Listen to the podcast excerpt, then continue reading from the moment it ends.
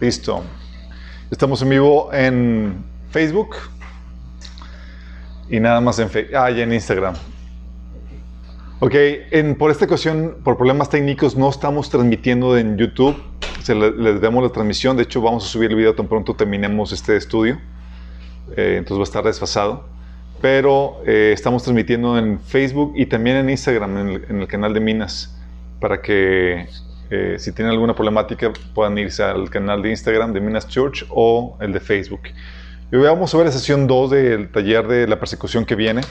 Vamos a poner ese tiempo en las manos de Dios.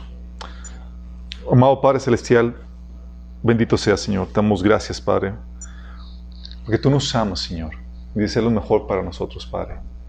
Pero te pedimos que tú nos des entendimiento en cómo, para saber cómo nos amas, Señor, cómo podemos recibir ese amor, Padre.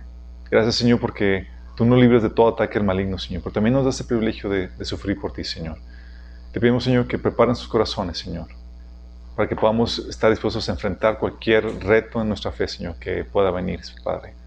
Que podamos permanecer fieles a ti, Señor. Ponemos en tus manos este estudio, Señor, rogándote que tú hables a nuestros corazones y cambie nuestras vidas, Señor. Cambie nuestra forma de pensar, de ver las cosas, Señor, de acuerdo a tu voluntad, Padre. En nombre de Jesús. Amén. Ok, este taller de la persecución que viene está dirigido a pastores, habíamos comentado, pero no solamente a pastores, sino estamos, está dirigido a la iglesia en general, porque no creen que solamente van a perseguir los pastores. la idea es que la persecución que se viene, eh, cuando viene una persecución, viene contra toda la iglesia. Y los líderes tienen que, estar tienen que estar listos para preparar a la iglesia para la persecución que viene, pero la iglesia también tiene que estar preparada para saber cómo enfrentar la persecución. Y eso es particularmente importante porque el liderazgo que suele surgir durante la persecución, que suele eh, eh, levantarse, es de entre los miembros de la iglesia que nunca tomaron el liderazgo. ¿sí? Entonces tienen que saber cómo proceder los miembros de la iglesia, todos en general. Tienen que también estar alerta de que no por el hecho de que sea nada más un miembro de la iglesia no, va, no voy a padecer persecución, sino al contrario, debemos estar listos para que de cualquier nivel espiritual en el que te encuentres, vas a tener que saber cómo lidiar con el asunto de la oposición y persecución. Y vamos a ver la sesión 2. Hoy vamos a ver los tipos de persecución y las falsas expectativas que a veces se nos ha inculcado dentro de la iglesia. Sí, pero para esto vamos a hacer una, un recuento, una recapitulación. La sesión pasada estuvimos platicando acerca de, de cómo la advertencia de la persecución siempre estuvo acompañada en la prédica del Evangelio. Te predicaban el Evangelio y no solamente te decían cómo ser salvo de la destrucción del juicio venidero, pero también te advertían de la persecución que iba a venir por causa de la fe. Y Jesús te lo viene diciendo desde el inicio, ¿se acuerdan? A, a su primer discurso a sus discípulos en el Sermón del Monte, empieza a hablar inmediatamente de la persecución a los creyentes. ¿Se acuerdan? También lo vimos que no solamente Jesús, sino el apóstol Pablo eh, y Bernabé, también este, el autor de Hebreos, el apóstol Pedro, el apóstol Juan, todos ellos nos advierten de la persecución. Y es algo que daban ah, desde el inicio. Se convertía alguien y tenían que darles la advertencia de lo que iba a venir por causa de su fe. Sí, era parte de los básicos cristianos que les daban a las, a las personas que se convertían. Tal así que mencionan en, Hechos 14 que eh, Bernabé y Pablo animaban a los creyentes advirtiéndoles que era necesario que padecieran muchas cosas para entrar al reino de Dios. Imagínate, animaban a los creyentes de esa forma. Y habían platicado que Pablo estuvo tres semanas en Tesalonicenses y lo que hizo inmediatamente con ellos es advertirles acerca de la persecución. Entonces, los cristianos estaban primitivos estaban muy conscientes de la persecución porque es algo que les enseñaban directamente eh, cuando se les presentaba el Evangelio. Y gracias a, esa advertencia, los cristianos pudieron estar preparados para resistir las persecuciones más sanguinarias que se registran en la historia. Gracias a esa advertencia. Estaban ya prevenidos. De hecho, Jesús les advertía a los discípulos, dice, estas cosas les he dicho para que su fe no flaquee para que no tengan problemática a la hora de, que venga esa persecución. Es como que, oye, ¿por qué nadie me dijo? ¿Por qué nadie me advirtió? Para que no se haga esa semilla que cuando venga el sufrimiento por causa de la palabra de Dios, eh, para que no se seque la semilla, para que no sea esa semilla que se marchita cuando viene la persecución, cuando sale el sol ahí en, en esa parábola. Y Pero lo interesante es que los cristianos estaban también preparados y estaban también advertidos que no solamente soportaron las terribles persecuciones, sino que se prepararon, sino que prosperaron en medio de ellas. Es, es impresionante lo que pasó. O sea, nada más imagínate que en medio de la persecución más intensa, la iglesia en, medio en, vez de achicarse estaba prosperando. Sí. De hecho, a un testimonio de Tertuliano, que fue un padre de la iglesia en el año de, del 160 al 220, escribe él, nosotros somos de ayer, sin embargo, llenamos vuestras ciudades, islas, fuertes, pueblos, consejos, así como los campos, tribus, de curias, el palacio, el senado, el foro. Solamente os hemos dejado vuestros templos. O sea, estaba diciendo que como cristianos hemos invadido todo.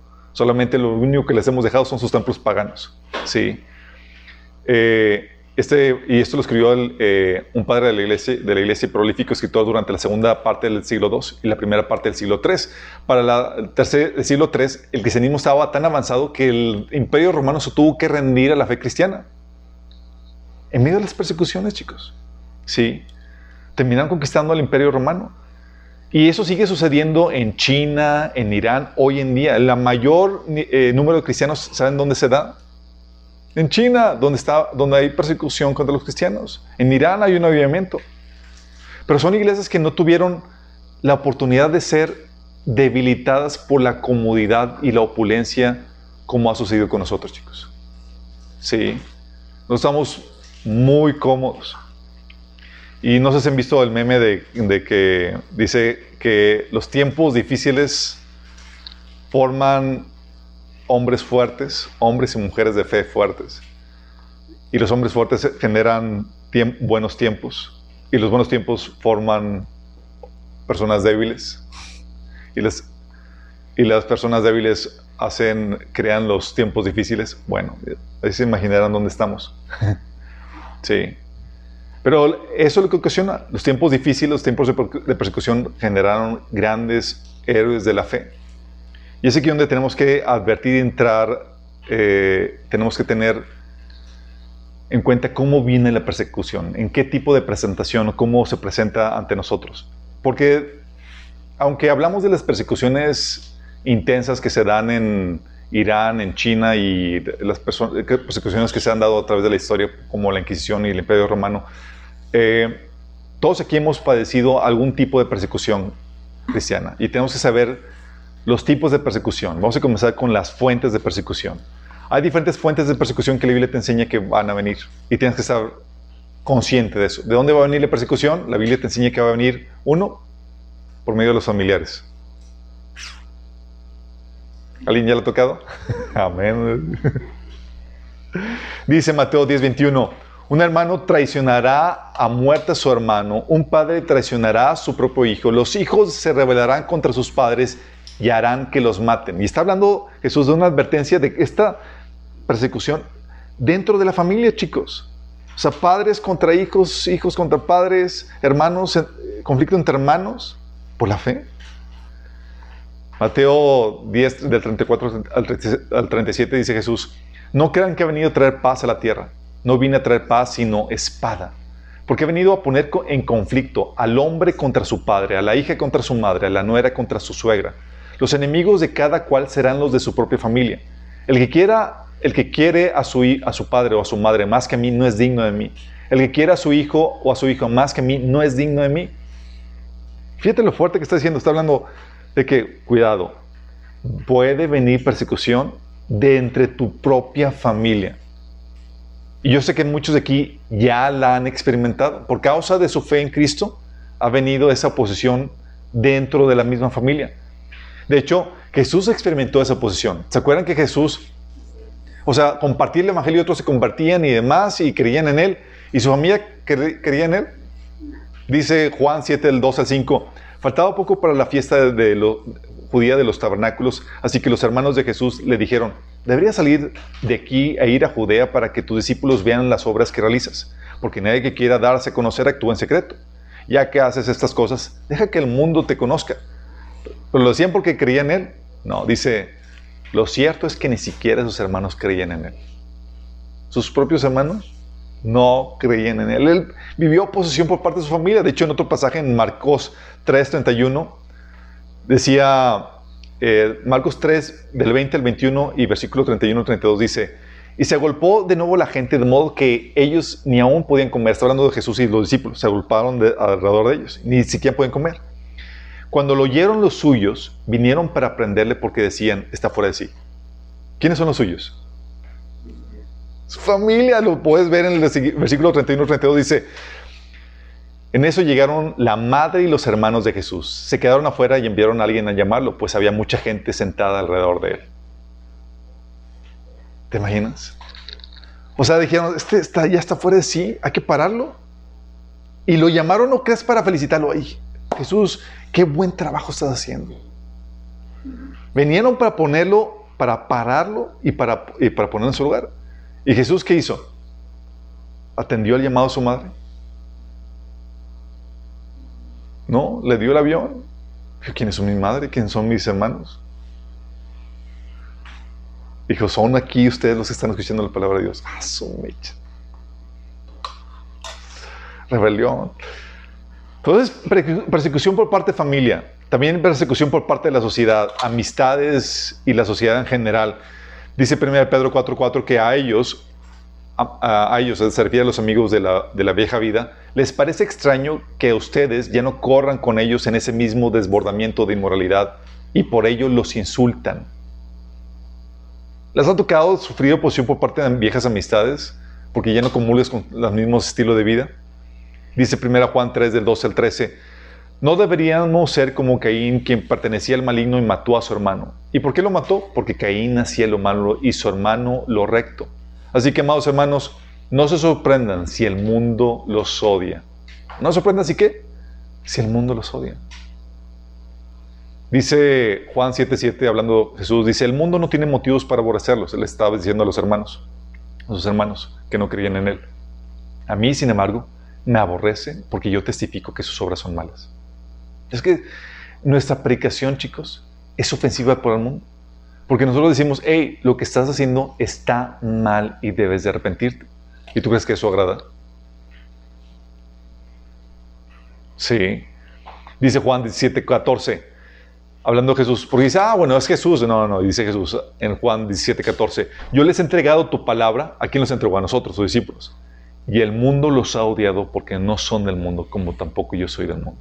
O sea, el mismo odio de Jesús, órale, también nosotros. ¿Por qué? Porque nos ha dado su palabra. Y es por causa de su palabra, chicos, no es el título en sí, es por causa de su palabra. Primera Juan 4, del 5 al 6 dice, esas personas pertenecen a este mundo, por eso hablan desde el punto de vista del mundo y el mundo les presta atención. En cambio, a nosotros, nosotros pertenecemos a Dios y los que conocemos a Dios nos prestan atención. Como ellos no pertenecen a Dios, no nos prestan atención a nosotros. O sea, oye, ¿por qué la gente no me hace caso? ¿Por qué, no presta, por qué me ignora? ¿Por qué? Porque no pertenecemos a este mundo. Porque no hablamos del punto de vista del mundo. Sí. ¿Te acuerdas la reacción de Jesús, digo, la reacción de la, gente hacia Jesús por su prédica, la vez que eh, se presentó en la sinagoga para leer la profecía de Isaías 61, diciendo que se cumplió. Fíjate lo, grueso de la oposición. Dice en Juan 4, del 20 al 30. Luego enrolló Jesús el libro, se, se la devolvió al ayudante y se sentó. Todos los que estaban en la sinagoga lo miraban detenidamente y él comenzó a hablarles. Hoy se cumple esta escritura en presencia de ustedes. Todos dieron su aprobación impresionados por las hermosas palabras que salían de su boca. Hasta ese momento todo iba de maravilla. Era como que, ¡guau! ¡Qué bonitas palabras! ¡Qué bien habla! O sea, lleno de gracia y demás. Dice, ¿no es este el hijo de, de José? Se preguntaban. O sea, lo empezaron a identificar. Ah, se nos hace conocido. Jesús continuó, seguramente ustedes me van a citar el proverbio, médico, cúrate a ti mismo. Haz aquí en tu tierra lo que hemos oído que hiciste en Capernaum. Pues bien, les aseguro que ningún profeta lo aceptan en su propia tierra. No cabe duda que en tiempos de Elías, cuando el cielo se cerró por tres años y medio, de manera que hubo una gran hambre en la tierra, muchas viudas vivían en Israel. Sin embargo, Elías no fue enviado a ninguna de ellas, sino a una viuda de, Ser, de Serapta, en los alrededores de Sidón. Asimismo, había en Israel muchos enfermos de lepra en tiempos del profeta Eliseo, pero ninguno de ellos fue sanado sino Naamán el sirio. Al oír esto, estás consciente de lo que está diciendo, está diciendo, eh, Jesús, Dios envió no a, los profetas para que ayudara a los, a los judíos, sino a los gentiles a quienes los judíos consideraban como lo peor. Al oír esto, todos los que estaban en la sinagoga se enfurecieron, se levantaron, lo expulsaron del pueblo y lo llevaron hasta la cumbre de la colina sobre la cual estaba construido el pueblo para tirarlo al precipicio. Su debut en la aplicación de la sinagoga, chicos. Ese fue el resultado. Oposición por parte de la sociedad. Su propia familia, donde, la sociedad donde, donde creció. Es como que, ay, pues, oye, te conocemos, Jesús. O sea, hasta le decían Chuy, crecían ahí de...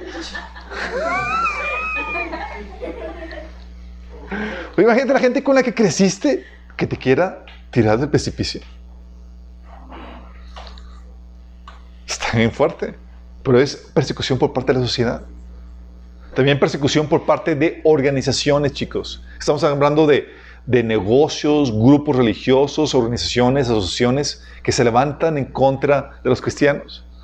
¿Sí? Como los grupos LGTB, los grupos de, eh, de ateístas y demás, o incluso el crimen organizado. Tienes, por ejemplo, en la Biblia que grupos religiosos que se levantaron en contra de los creyentes o, en contra de Jesús. Mateo 27, 18 decía, y Marcos 15, 10 dice que, eh, que este eh, Poncio Pilato sabía muy bien que los líderes religiosos, los principales sacerdotes, habían arrestado a Jesús por envidia. los grupos religiosos tenían en jaque a Jesús. Sí. Hechos 5 del 17 al 18, versículo 28 dice, el sumo sacerdote y todos sus partidarios que pertenecen a la secta de los seduceos se llenaron de envidia. Entonces arrestaron a los apóstoles y los metieron en la cárcel común. Grupos chicos. ¿Sabes qué? Esta predica, estos cristianos están pisando, están estropeando mis intereses, están creciendo a costa mía de que eh, están llevando más seguidores que míos y se llenan de envidia y se lanzan en contra tuya. ¿Sí? No solamente, y aparte, a veces nuestra predicación llega a ser ofensiva a ciertos grupos. ¿Por qué? Porque denunciamos que lo que están haciendo, lo que hicieron, está mal. Imagínate, ahí más adelante en el versículo 28 dice que esas personas dijeron, le dicen a los apóstoles, les ordenamos estrictamente que no enseñaran nunca más el nombre de, ese hombre. Les dijo, en lugar de hacerlo, han llenado todo Jerusalén con, con la enseñanza acerca de él y quieren hacernos responsables de su muerte. Imagínate, predicaban la Evangelio y decían, estos tipos son los que mataron a Jesús. No, pues es la fórmula para ganarte de los enemigos. Sí. Pero pues tenías que predicar la verdad. Tienes que predicar la verdad. Y la predicación llega a ser ofensiva a ciertos grupos en la sociedad. Imagínate, hoy en día, ¿a qué grupos de la sociedad puede llegar a ser ofensiva la, la predicación del Evangelio, chicos? Ustedes piensen. Luego me censuran el video.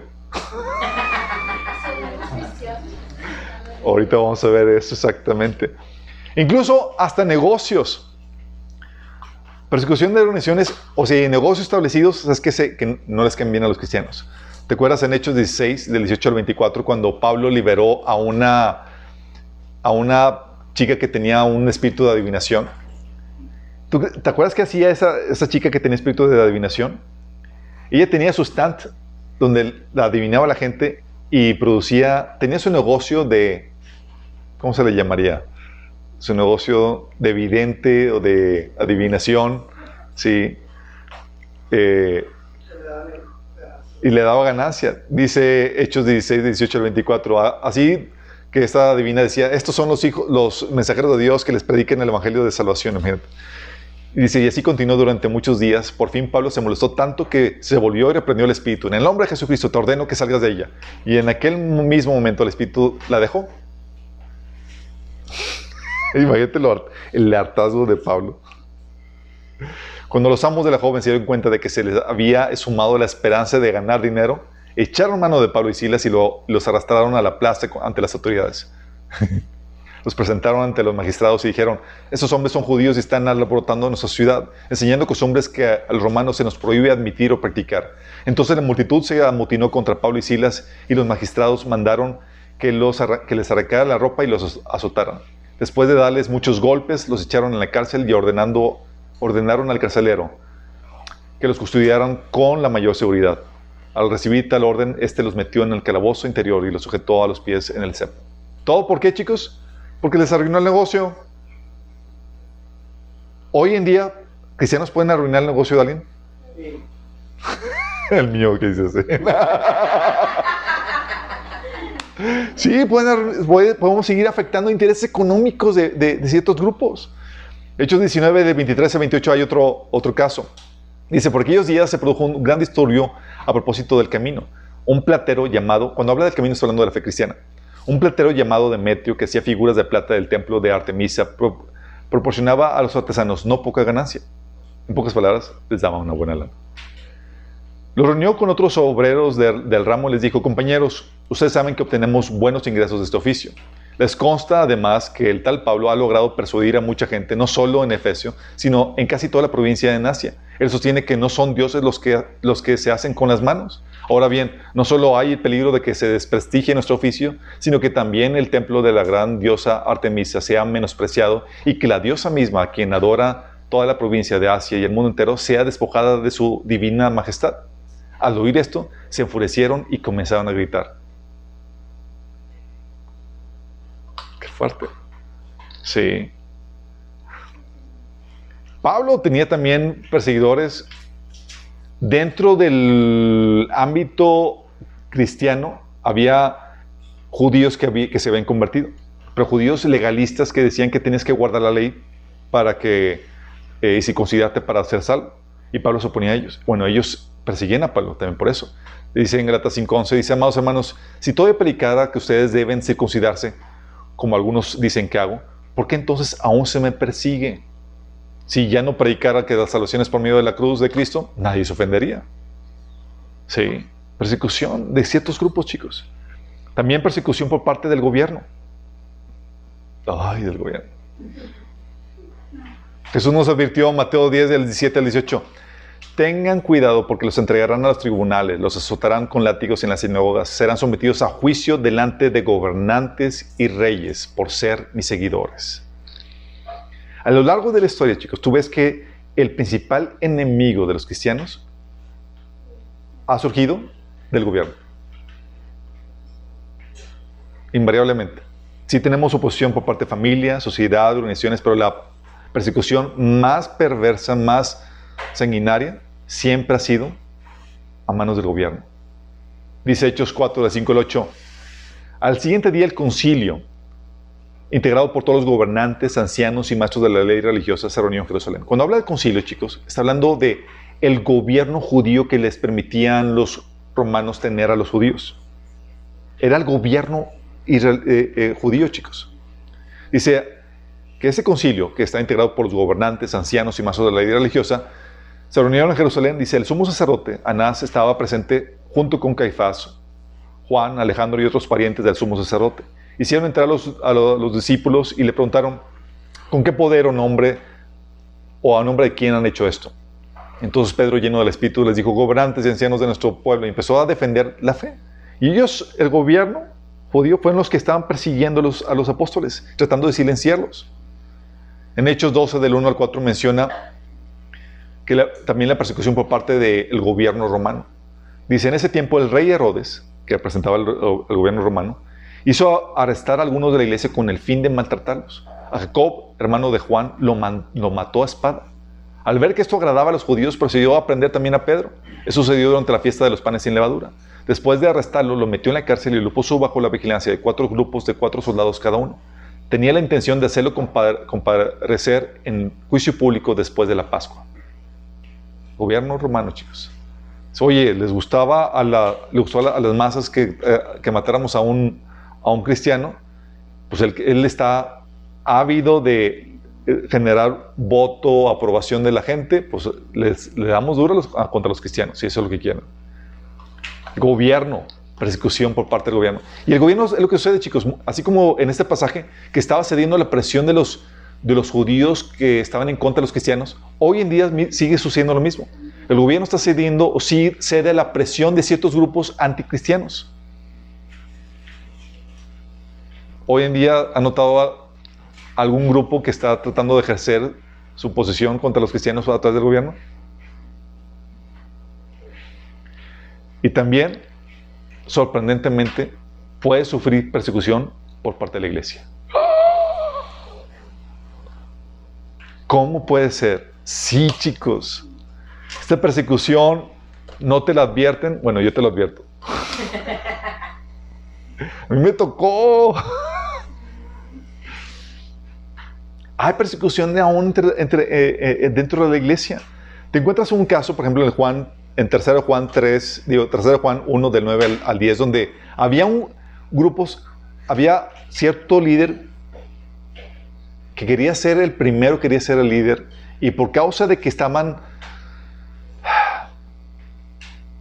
por causa de que a él no le interesaba extender el evangelio ni la palabra sino construir su ministerio, tenía celos, cierto celo ministerial, que estaba cocinando, estaba bloqueando y persiguiendo a los que, se, a los que predicaban la palabra con libertad. Dice en ese pasaje, hablando del apóstol Juan, le a la iglesia acerca de esto, pero Diótrefes, a quien le encanta ser el líder, no quiere tener nada que ver con nosotros. Cuando yo vaya, sacaré a relucir las cosas que hace y sus infames acusaciones contra nosotros. No solo se niega a recibir a los maestros itinerantes, sino que les dice a otros que no los ayuden. Y cuando los ayudan, Él los expulsa de la iglesia. Expulsión de la iglesia cuando no te sometes a un liderazgo caprichoso dentro de la iglesia. Sí. No a la palabra de Dios, sino a sus, sus caprichos que van en contra de la palabra de Dios. Gálatas 2, del 4 al 5, habla de hermanos infiltrados dentro de la iglesia tratando de ocasionar cierta persecución contra los, que, contra los que no se someten a su forma de ver las cosas. Dice Pablo en ese pasaje, el problema era que algunos falsos hermanos se habían infiltrado entre nosotros para coartar la libertad que tenemos en Cristo Jesús a fin de esclavizarnos. Ni por un momento accedimos a someternos a ellos, pues queríamos que se preservara entre ustedes la integridad del Evangelio. Se llegaron y estaban se, opusieron contra Pablo y, Bernabé. Y dice la Biblia en Hechos 14 eh, que estaban, eh, que, se, armó la trifulca muy intensa, sí, entre ellos. Segunda de Corintios 11, 26, hablando de los falsos maestros, de los falsos hermanos, dice Pablo, mi vida ha sido un continuo ir y venir de un sitio a otro, en peligros de ríos, peligros de bandidos, peligros de parte de compatriotas, peligros de, manos de gentiles, peligros de la ciudad, peligros en el campo, peligros en el mar y peligros de parte de falsos hermanos. Esta, aquí te está dando todas las persecuciones que está sufriendo de todas partes. peligros naturales, de ríos, de bandidos, de compatriotas, de gentiles, de ciudad y también falsos hermanos, aún dentro de la misma iglesia. ¿Sí? Ah, y la Biblia nos advierte de personas que iban a, que en su fe, en ignorancia, iban a profesando una fe en Cristo, una fe en Dios, iban a perseguir a los verdaderos creyentes creyendo que están sirviendo a Dios. Dice Juan 16, 16 del 2 al, 4, hablando Jesús, los expulsarán de la sinagoga y hasta viene el día en que cualquiera que los mate pensará que le están prestando un servicio a Dios. Actuarán de este modo porque no, han, no nos han conocido ni al Padre ni a mí. Les digo esto porque cuando llegue ese día, se acuerdan que ya les he advertido. ¿Sí? Esto lo ves con claridad en Apocalipsis capítulo 17, donde se presenta la gran ramera.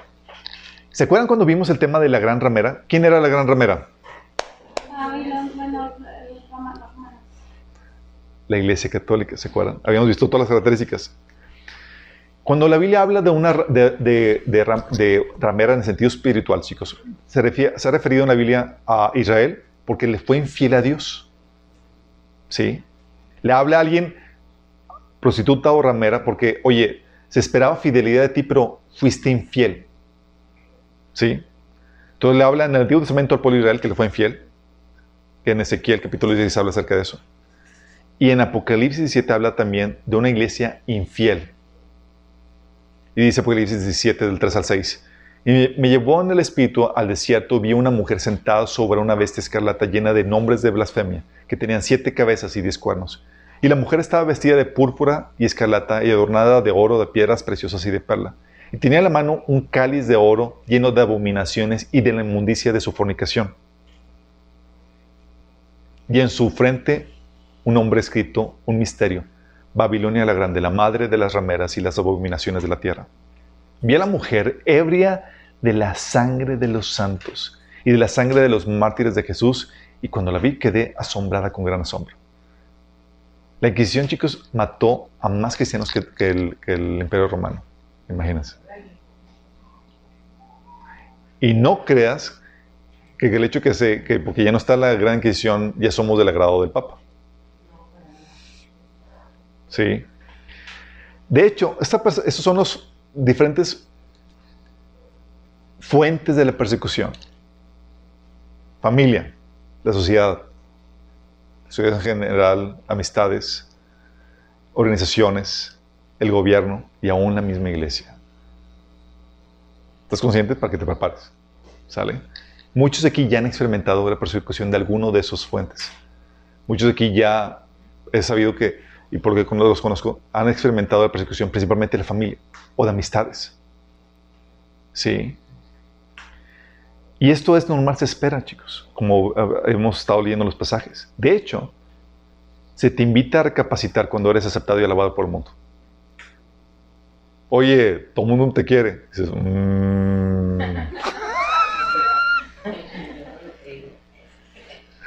De hecho, dice Jesús en Lucas 6:26, ay de vosotros cuando todos los hombres hablen bien de vosotros, porque así hacían los sus padres con los falsos profetas. O sea, cuidadito. De hecho, Mark Twain escribe, dice, siempre que te encuentres del lado de la mayoría, es hora de hacer una pausa y reflexionar. Es como que, mm, a ver, ¿qué onda? Sí, ¿qué está pasando? Entonces, esas son las fuentes de persecución, pero también hay diferentes formas de persecución.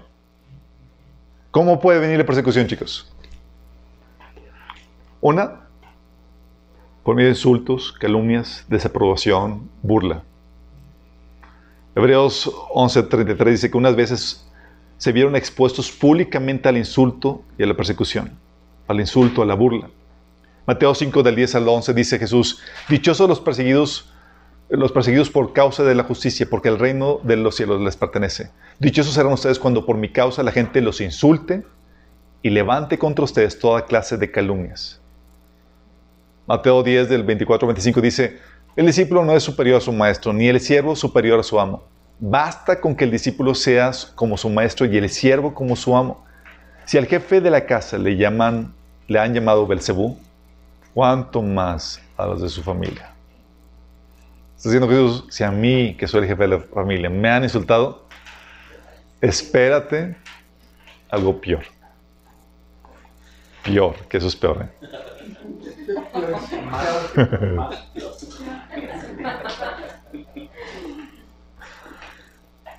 Obviamente, insultos, calumnias, desaprobación, burla. ¿Alguien que ya ha experimentado esa desaprobación, esos insultos, esa burla, chicos? ¿Ya has experimentado persecución? ¿Es parte de? Sí. Amenazas, intimidación también, chicos. Cuando te amenazas, intimidación, estamos hablando de cuando te, te lanzan advertencias de dañarte para que pares el ejercicio de tu fe en Cristo. Para que abandones tu fe. Es lo que eh, así hicieron los líderes judíos contra los apóstoles. En Hechos 4, 17 dice, pero para evitar que este asunto siga divulgándose entre la gente, vamos a amenazarlos para que no, vuelva a hablar, no, vuelvan a hablar de ese nombre a nadie. ¿Qué tan fuerte habrá sido la, la amenaza que los discípulos tuvieron que orar juntos como iglesia para vencer el temor. No sé si les ha pasado cuando a veces llega un espíritu de temor y te, y te, y te, apresa de que te, inhibe, de que, ¿cómo lo, o sea, porque te amenazaron y te, y te, o sea, te dijeron todo lo que quieren hacer en contra tuya y demás, y a veces la, perturbación del temor llega a ser muy fuerte. Los discípulos tuvieron que orar, en Hechos 4, del 26 al 30 dice, tan fuerte, dice, te habla de, lo fuerte que estaba la intimidación, que tuvieron que orar, dice, y ahora, oh Señor, escucha sus amenazas y danos a nosotros, tus siervos, mucho valor para predicar tu palabra. O sea, uno puede sentir esa opresión, chicos. Y ante esa situación es, Señor, danos ese valor. Sí. Tienes a este ejemplo de intimidación cuando con un profeta que fue contra el, rey Amasías, dice que Dios se, encendió la ira de Dios contra Amasías y le envió un profeta con este mensaje. le dice el profeta, ¿por qué siguen a unos dioses que no pueden librar de tus manos a su pueblo? El rey interrumpió al profeta y le replicó, ¿y quién te ha nombrado consejero del rey? Si no quieres que te maten, no sigas fastidiándome. El, profeta se, limitó a añadir, solo sé que por haber hecho esto y por no seguir mi consejo, Dios ha resuelto destruirte. Pero imagínate, o sea, tú vas con el amor de Dios porque te preocupas de exhortarlo, de que no se, no se aparte de los caminos del Señor, lo exhortas y lo que recibes es amenaza. Cállate, no digas nada, si no voy a hacer algo, algo en contra tuya. Bueno, eso es la amenaza, la intimidación. Y eso es parte de la persecución. También la discriminación. Discriminación que cuando por tu fe te expulsan o no te aceptan o hacen acepción en contra tuya, por ser cristiano. Y eso lo ves en Juan, en 3 Juan 1.10, cuando dice, de este Demetrio, que dice que no solo se niega a recibir a los maestros itinerantes, sino que les dice a otros que no los ayuden, y cuando los ayudan, él los expulsa de la iglesia. Por comportarte de cierta forma, de forma cristiana, fuera de la iglesia. Sí, esa es persecución por parte de la iglesia. En Juan 12, 42 dice que muchos judíos habían creído en el Evangelio, habían creído en Jesús. Dice, sin embargo, muchos de ellos, incluso muchos de los jefes, creyeron en Jesús, pero no lo confesaban porque temían que los fariseos los expulsaran de la sinagoga. ¿Qué es eso, chicos? Es discriminación. Es, oye, ah, tú eres cristiano, ¿tú sí crees en Jesús? Fuera de aquí, no te creemos. Sí. Juan 16, 2 hablaba de que Jesús, advertía a Jesús de que te iban los iban a expulsar de las sinagogas. Y así cristianos los llegan a expulsar o a relegar o a discriminar por la fe. Por la fe o por lo que, lo que te lleva a practicar la fe. Sí. También la censura. Cuando te restringen en tu libertad para congregarte o tu libertad de expresión para enseñar y hablar de Cristo. Eso es censura. Hechos 4, de 17 al 18 dice, que los líderes, para evitar que siga, eh, decían los, acerca de los apóstoles, que para evitar que sigan divulgando su propaganda aún más, tenemos que advertirles que no vuelvan a hablar con nadie en el nombre de Jesús. Entonces llamaron nuevamente a los apóstoles y les ordenaron que nunca más hablaran ni enseñaran en el nombre de Jesús. Esto, censura, chicos. Cuando es, te quieren silenciar, quieren parar el ejercicio de tu fe. Otra forma en que se manifiesta la persecución es por medio de conspiraciones. ¿Saben a qué me refiero con esto? Me refiero a, cuando ciertos grupos de personas se organizan fuera de, la ley para hacer algo en tu contra. Están organizándose por, para hacerte daño. Sí, están haciendo fuera de la ley. En Hechos 9 del 20, alguien, si alguien sufrió conspiraciones una y otra vez, fue Pablito. Pisaba callos y como no a organizarnos en contra de Pablo y, y aniquilarlo. Hechos 9, del 23 al 25, tan pronto se convirtió Pablo, dice, después de muchos días los judíos se pusieron de acuerdo para hacerlo desaparecer, Pablo. Pero Saulo se enteró de sus maquinaciones. Día y noche vigilaban de cerca las puertas de la ciudad con el fin de eliminarlo. Pero sus discípulos se lo llevaron de noche y lo bajaron en un canasto por una abertura en la muralla. Sí, un complot contra él. Más adelante, ¿no fue suficiente eso? Viaja Pablo a Jerusalén y ahí otra vez, Hechos 9 del 20, 28 al 30 dice, así que se quedó, se, quedó con ellos y andaba por todas partes en Jerusalén, hablando de que Pablo se quedó con los apóstoles, hablando abiertamente en el nombre del Señor. Conversaba y discutía con los judíos de habla griega, pero ellos se, proponían eliminarlo. Cuando se enteraron de ellos, los, de ellos los hermanos, se lo llevaron a Cesarea y ahí lo mandaron a Tarso. O sea, porque los judíos de habla griega querían eliminar a Pablo. Sí. Hechos 14, del 5 al 6 dice que hubo un complot tanto de los gentiles como de los judíos apoyado por sus dirigentes para maltratar y apedrear a los apóstoles. Al darse cuenta de esto, los apóstoles huyeron a Listra y Derbe. Sí. Es cuando hacen la, gente algo en contra tuya por fuera de la ley. Eso es conspiración, eso es complot. En Hechos, del Hechos 23, del 12 al 17, imagínate. Dice, muy de mañana los judíos tomaron una, tramaron una conspiración y juraron bajo maldición de no comer ni beber hasta que lograran matar a Pablo. Todavía están ayunando estos tipos. Dice, más de 40 hombres estaban implicados en esta conspiración. Se presentaron ante los jefes de los sacerdotes y los ancianos y le dijeron, nosotros hemos jurado bajo maldición no comer nada hasta que logremos matar a Pablo. Ahora, con el respaldo del consejo, pídanle al comandante que haga comparecer al reo ante ustedes y con el pretexto de obtener información más precisa sobre su caso. Nosotros estaremos listos para matarlo en el camino. Pero cuando el hijo de la hermana de Pablo se enteró de esta emboscada, entró al cuartel y avisó a Pablo. Este llamó entonces a uno de los centuriones y le pidió, lleva este joven al comandante porque, para que tenga, porque tiene algo que decir. Y se frustró la conspiración. Pero es parte de, chicos. Hay gente que por tu fe, por lo que tú predicas, por lo que tú que practicas, puede levantarse así inspirados por el enemigo para tratar de hacerte daño. También parte de la persecución viene en forma de acechanzas. ¿Saben qué es eso? Acechanzas. Cuando la gente te está vigilando con lupa para encontrar algo que, pueda, que puedan usar en contra tuya. ¿Sí te ha pasado que eres cristiano y ya, todo el mundo está observando así como a ver cómo te comportas?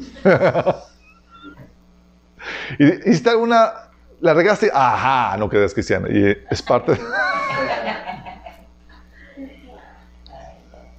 es parte de Mateo 12, del 9 al 10, dice... Pasando de ahí, entró en la sinagoga donde había un hombre, hablando de Jesús, donde había un hombre que tenía una mano paralizada. Como buscaban un motivo para acusar a Jesús, le preguntaron, ¿está permitido sanar en sábado? Levantaban toritos. Era, vamos a encontrarle algo con cual acechar, con cual, algo que podamos utilizar en su contra. Marcos 3, del 1 al 2, hablando de eso, de ese mismo episodio, dice, en otra ocasión entró en la sinagoga y había un hombre que tenía la mano paralizada. Algunos buscaban un motivo para acusar a Jesús y no le quitaban la vista de encima para ver si sanaba al enfermo en sábado. Están vigilando. Sí. Lucas 11, de 53 a 54 dice, mientras Jesús se retiraba, los maestros de la ley religiosa y los fariseos se pusieron agresivos y trataron de provocarlo con muchas preguntas. Querían tenderle una trampa para que dijera algo que pudieran usar en su contra. Dices, oye, ¿por qué preguntan tanto a Jesús? Porque tienen, tienen hambre de aprender. No, están, están acechándolo. Están viendo qué palabra dice, qué dice para usarla en su contra. Sí. Y eso pasó también con, el, con Daniel. ¿sí? Cuando tenía opositores, utilizaron esta misma técnica. Dice Daniel 6 del 4 al 5. Entonces los administradores y los atrapas empezaron a buscar algún motivo para acusar a, Daniel de malos manejos en los negocios del reino. Sin embargo, no encontraron de qué acusarlo porque lejos de ser corrupto o negligente, Daniel era un hombre digno de confianza. Por eso concluyeron, no encontraremos nada de que acusar a Daniel a no ser algo relacionado con la ley de su Dios. Por eso en tiempos de persecución, chicos, la santidad se eleva, porque todo el mundo está viendo. sí. Alborotos también, disturbios y protestas violentas por causa de cristianos o contra la fe cristiana o contra prácticas cristianas es parte de la persecución. Como no hay ley para acusar, pero los opositores ejercen presión por medio de disturbios para que procedan en contra de los cristianos. Es una técnica que el enemigo utiliza. Hechos 17.3 dice que cuando los judíos de Tesalónica se enteraron de que también en Berea estaba Pablo predicando la palabra de Dios, fueron allá para agitar y alborotar a las multitudes. Entonces, ¿qué pasa? Como alborotan las multitudes, es, tienen que hacerse, para aplacar las multitudes, desháganse los cristianos o de sus prácticas. En Hechos 17, del 5 al 9 dice, pero los judíos llenos de envidia reclutaron a unos maleantes callejeros con los que armaron una turba y empezaron a alborotar la ciudad. Asaltaron la casa de Jason en busca de Pablo y Silas con el fin de procesarlos públicamente. Pero como no los encontraron, arrastraron a, arrastraron a, a, y a algunos de otros hermanos ante las autoridades de la ciudad, gritando, estos que han trastornado al mundo entero han venido también acá. Y Jasón y los que, y los que han recibido, y Jasón los ha recibido en casa. Todos ellos actúan en contra de los decretos del emperador, afirmando que hay otro rey, uno que se llama Jesús. Al oír esto, la multitud de las autoridades de la ciudad se alborotaron. Entonces estas, eh, estas exigieron fianza a Jasón y los demás para dejarlos en libertad. En otro episodio está el, el, episodio de Demetrio, en Hechos 19 del 28 al 30, donde dice, al oír esto, ¿te acuerdas cuando Demetrio le dijo, oigan, este Pablo está echando a perder nuestro negocio? Cuando al oír esto se enfurecieron y comenzaron a gritar, grandes artemisas de los efesios. Enseguida toda la ciudad se alborotó. La turba en masa se precipitó en el teatro arrastrando a Gallo y Aristarco, compañeros de viaje de Pablo que eran de Macedonia. Pablo quiso presentarse ante la multitud, pero los discípulos no se lo permitieron. Incluso algunas autoridades de la provincia que eran amigos de Pablo le enviaron un recado rogándole que no, no arriesgara a entrar en el teatro. Había confusión en la asamblea, cada uno gritaba una cosa distinta la mayoría ni siquiera sabía por qué se había reunido. Típico. Los judíos se empujaron a un tal Alejandro hacia adelante y algunos de entre la multitud lo sacaron para que tomara la palabra. Él quitó la mano para pedir silencio y presentaron, y presentar su defensa ante el pueblo, pero cuando se dieron cuenta de que era judío, todos se pusieron a gritar al unísono como por dos horas, grandes Artemisa de los Efesios. 22 horas. Estos guatos. Así es. Tienes también el episodio cuando se armó la, la trifulca cuando Pablo estaba en Jerusalén, cuando fue de visita, ¿se acuerdan? Dice en Hechos 21, del 27 al 31. Cuando estaba, estaban a punto de cumplirse los siete días, unos judíos de la provincia de Asia vinieron a Pablo, eh, vieron a Pablo en el templo. Alborotaron a toda la multitud y le echaron mano, gritando, Israelitas, ayúdenos. En ese, este es el individuo que anda por todas partes enseñando a toda la gente en contra de nuestro pueblo, nuestra ley y este lugar. Además, ha metido a unos griegos en el templo y ha profanado este, este lugar santo. Y antes habían visto en la ciudad a Trófimo de el, Efeso, Efesio en compañía de Pablo y suponían que Pablo lo había metido en el templo. Toda la ciudad se alborotó. La gente se precipitó en masa, agarró a Pablo y lo sacó del templo a rastras e inmediatamente cerraron las puertas. Estaban por matarlo cuando se le informó al comandante del batallón que toda la ciudad de Jerusalén estaba motinada. Motines, chicos. ¿Cómo crees que los de Black, Black Lives Matter han podido establecer su agenda. ¿Por qué? Es, vamos a, como están amotinando, vamos a, vamos a aplacarlos. ¿Qué vamos a hacer? Vamos a acceder a sus solicitudes, aunque sean injustas. ¿Cómo crees que lograron crucificar a Jesús? Igual, chicos. Mateo 17, al 22 al 26 dice, Pilato dijo, ¿qué puedes hacer con Jesús llamado Cristo? Todos le dijeron, sea crucificado. Y el gobernador les dijo, pues qué mal ha hecho. Pero ellos gritaban aún más diciendo, sea crucificado. Viendo Pilato que nada adelantaba, sino que se hacía más alboroto, tomó agua y se lavó las manos delante del pueblo diciendo, inocente soy de la sangre de este justo, allá vosotros. Y respondiendo todo el pueblo, dijo, su sangre sea sobre nosotros y sobre nuestros hijos. Entonces le soltó Barrabás y habiendo soltado a Jesús, lo entregó para ser crucificado. Lo entregó para aplacar las multitudes, chicos. Lo que tienen los grupos, como los grupos LGTBs y demás, es que son así del alborotadores, chicos. Son, ejercen una presión y gritan más fuerte. Están utilizados por el enemigo y financiados. Es parte de la persecución. Es, si no establecen nuestras políticas, si no establecen nuestros deseos y que van en contra de los cristianos, vamos a armarte aquí un alboroto. Y lo hacen. Y como cristianos nosotros no podemos responder con la misma moneda. Estamos en... Ah, sí, pues nosotros podemos destruir más cosas que ellos. No, no podemos. Somos más y podemos destruir más cosas. No. Otra forma, chicos, es por medio de demandas legales. Uh, prepárate. Demandas legales. Demandas legales en tu contra por la práctica, práctica de tu fe cristiana o por cosas no relacionadas, pero porque eres cristiano. Oye, te demandan, no es nada relacionado con tu fe, pero apuntaron, eh, hicieron la demanda en contra tuya nada más porque eres cristiano. Sí. Hechos 16, 19, 21, ¿te acuerdas? Cuando Pablo liberó a la, mujer que, estaba, que tenía el espíritu de adivinación, dice ah, que presentaron a Pablo y Silas ante los magistrados, dijeron, estos hombres son judíos y están alborotando la, nuestra ciudad enseñando costumbres que los romanos se nos prohíbe admitir o practicar. O sea, estaban demandando, los presentaban ante los magistrados, ante las autoridades del gobierno. En Hechos 24, del 1 al, al, 9, te habla de la demanda que habían puesto los judíos, los cargos que habían puesto los judíos en contra de Pablo. Dice en ese pasaje que cinco días después, el sumo sacerdote Ananías bajó a Cesarea con algunos de los ancianos y un abogado llamado Tertulio para presentar ante el gobernador las acusaciones contra Pablo. Contra el gobernador, chicos y empieza a mencionar todas las ejecuciones legales en contra de Pablo. Mateo 26, del, 59 al 60, dice que los jefes de los sacerdotes y el consejo en pleno buscaban alguna prueba falsa contra Jesús para poderlo condenar a muerte legalmente. Sí. Era una demanda legal que querían poner contra de Jesús. También lo mismo sucedió contra Esteban. Contra pusieron una demanda ante el concilio de que Esteban estaba eh, predicando en contra del templo y las tradiciones judías y armaron falsos testigos. Era una demanda legal, chicos. Sí. Um, lo mismo hicieron con Daniel, ¿se acuerdan? Como no encontraron nada, en, nada malo en contra de Daniel, ¿se acuerdan qué hicieron? Dijeron, vamos a proponer una ley. Fíjate, vamos a dejar leerles. Dice, pusieron una ley de que le convencieron al rey de que pusieron una ley de que por durante un mes no todos tuvieran prohibido orar a cualquier otro dios excepto al rey. Sí. Y esa ley estaba diseñada para atacar a quién? A Daniel.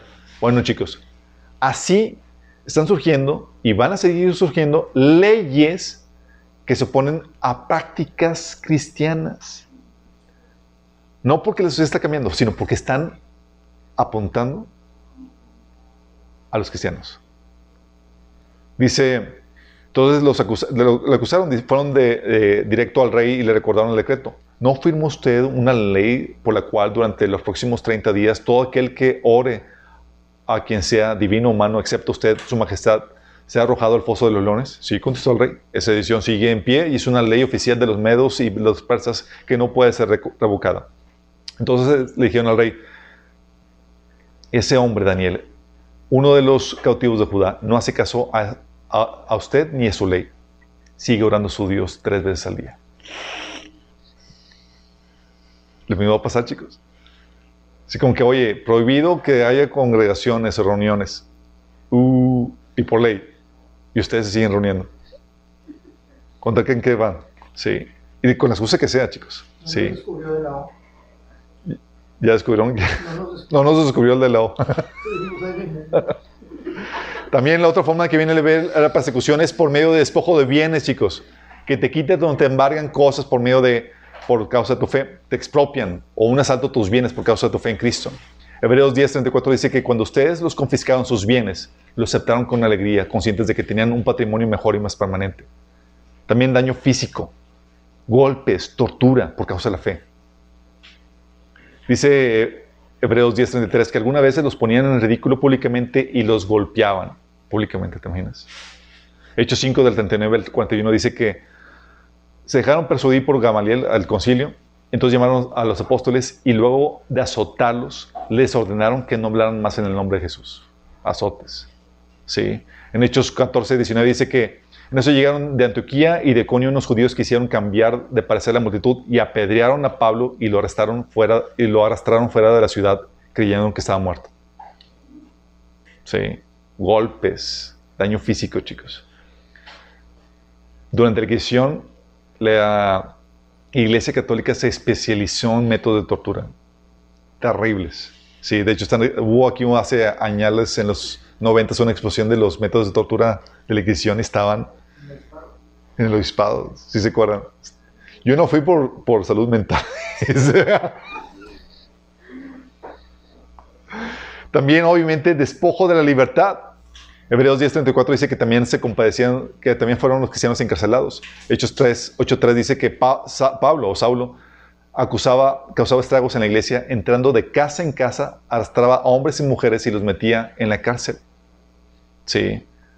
Este dice Hechos 9 del 1 al 2 que mientras que mientras tanto Saulo respiraba aún amenazas de muerte contra los discípulos del Señor, se presentó al sumo sacerdote y les pidió cartas de extradición para la sinagoga de Damasco. Tenía la intención de encontrar y llevarse presos a Jerusalén todos los que, los que, los que pertenecían al camino, fueran hombres o mujeres, llevárselos presos. También puede venir la persecución por medio de muertes familiares, ¿te imaginas? O sea, que no te maten a ti, sino a un ser querido. Eso está bien fuerte. Así como que renuncia a tu fe o si no, matamos a tal ser querido. ¿Te acuerdas? Dice la Biblia que Herodes había carcelado, dice Lucas 3, de 18 al 20, que que con muchas palabras exhortaba a Juan a la gente y les anunciaba las buenas nuevas. Pero cuando reprendió al tetrarca Herodes por el asunto de su cuñada Herodías y por todas las otras maldades que había cometido, Herodes llegó hasta el colmo de encarcelar a Juan en la cárcel y ahí lo decapitó, chicos. Bueno, teniendo ese precedente, se presentan los, eh, los fariseos en Lucas 13 del 31 al 32, se presentan con Jesús le dice, en ese momento se acercaron a Jesús unos fariseos y le dijeron, sal de aquí y vete a otro lugar porque Herodes quiere matarte. O sea, lo hicieron con Juan. Vienen detrás de ti. Oye, acaban de matar a un familiar. ¿Te acuerdas cómo lo recibió Jesús la noticia de que, de que, de que Juan había sido muerto? Se tuvo que alejar, tuvo que despechar a, la, a, las multitudes para estar solo porque estaba de luto. Necesitaba un consuelo de parte de su, de, de su Padre Celestial. Sí le pegó. Y luego llegan con que, oye, vienen también, así como mataron a Juan, oye, vienen detrás de ti. Herodes, que así que el que mató, viene, bueno, viene detrás de ti. Y Jesús le dijo, dice, le dijeron los fariseos, sal de aquí, vete a otro lugar porque Herodes quiere matarte. Y le contestó, vayan y díganle a ese zorro, mira, hoy y mañana seguiré expulsando demonios y sanando a la gente. Y el tercer día terminaré lo que debo hacer. o sea, sigo trabajando. Hazle como quieras. Dice la Biblia también en Hechos 12, del 1 al 2, que Herodes hizo arrestar a algunos de, los, de la iglesia con el fin de maltratarlos. A Jacob, hermano de Juan, lo mandó matar a espada. ¿Te imaginas que a tu hermano, tu querido hermano con quien has vivido todas las aventuras y demás, lo maten a espada? Ahora sigue predicando. ¿Con qué valentía si acaban de agarrar a tu hermano? Y vienen ahora tras de ti si sigues predicando. Es una intimidación muy fuerte. Bueno, Juan siguió predicando, chicos. Esta escribió varias epístolas y Apocalipsis. Y obviamente la otra forma que viene la persecución y la más drástica es cuando te quitan la vida. Juan 16, 2 dice Jesús que los expulsarán de la sinagoga y hasta viene el día en que cualquiera que los mate pensarán que lo está prestando un servicio a Dios. La muerte. Y esa es la culminación de la persecución, chicos. En Hechos de 7, del 57 al 60 ves el primer mártir, Esteban, que fue apedreado, fue el primer muerto. Pero aparte de ahí, miles, millones de personas cristianas han muerto por causa de Cristo. A manos del Imperio Romano, de la Inquisición, de opositores de diferentes, diversa índole. ¿Cuál persecución has sufrido aquí tú? ¿Te identificas, ¿Te identificas con alguno? Insultos, calumnias, desaprobación por tu fe, por tu práctica, amenazas e intimidación, discriminación, censura, conspiraciones en contra tuya para dañarte, acechanzas de que están, te, ven con la lupa para ver qué pueden decir en contra tuya, alborotos y disturbios o protestas contra de tu fe o las prácticas de tu fe, demandas legales, despojo de tus bienes que te han despojado de tu cuarto, tus casas o te, han corrido, daño físico, te han golpeado, despojo de libertad, muerte de familiares y aún tu vida. Muy variada la forma en que puede venir, ¿no? La persecución. Muchos de aquí la hemos experimentado, chicos. Sí. Pero es aquí donde llega la pregunta, oye, ¿y por qué sufrí persecución? ¿Por qué? ¿Por qué, chicos? amor a Cristo. Vaya forma de amar a Cristo, ¿no? Porque es, vaya forma de amar a Cristo. Un episodio, recuerdo, una vez vino aquí una temporada una chica que por causa de su fe cristiana empezó a tener problemáticas de diversas índoles. Sí, y, suele suceder en algún punto donde eh, por causa de tu fe empiezas a encontrarte problemáticas, retos, dificultades, ¿sí? Y le dice a su mamá, Agita, pues, pues deberías de probar otra fe. ¿Qué tal si pruebas el budismo? Si te causa la fe cristiana muchos problemas, pues prueba otra fe. Pues, ¿por qué no? Sí. Si es que creas en algo. Sí. En otro episodio, otro chavo que, que se acaba de entregar a Cristo y demás, y nos comenta que nunca había pasado una racha tan mala en su vida. O sea, le chocaron la camioneta, eh, le empezaron a tener problemáticas en el carro, digo, en su trabajo, bla, bla. Y, comenta, si esto seguir a Cristo, pues, ¿para qué lo quiero seguir? Por todas las problemáticas. Y eso le pregunto. Si seguir a Cristo te puede llevar a padecer persecución, ¿por qué seguirlo? ¿Somos masoquistas? Implica un cambio, ese cambio va a encontrar. Imagínate, y luego, ¿qué tal si te llamaron, te dijeron, oye, vente, entrégate a Cristo, te va, vas a vivir, vas a ser más feliz y vas a estar de maravilla? y nada, te topas con persecuciones así como las que hemos estado viendo de diferentes fuentes y, de diferentes formas. ¿Por qué no mejor cambiamos de religión? Y mucha gente se ha visto tentada a eso. Y lo que pasa es que no han entendido el propósito de la redención, que no es tu comodidad. Esto es la salvación de tu alma. El propósito de tu redención no es tu comodidad, es la salvación de tu alma.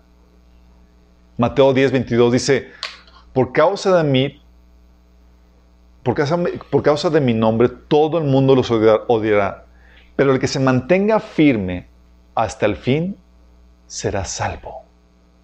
No dice, va a obtener una gran comodidad, no, es, será salvo. Y eso es lo que muchas veces la gente no entiende.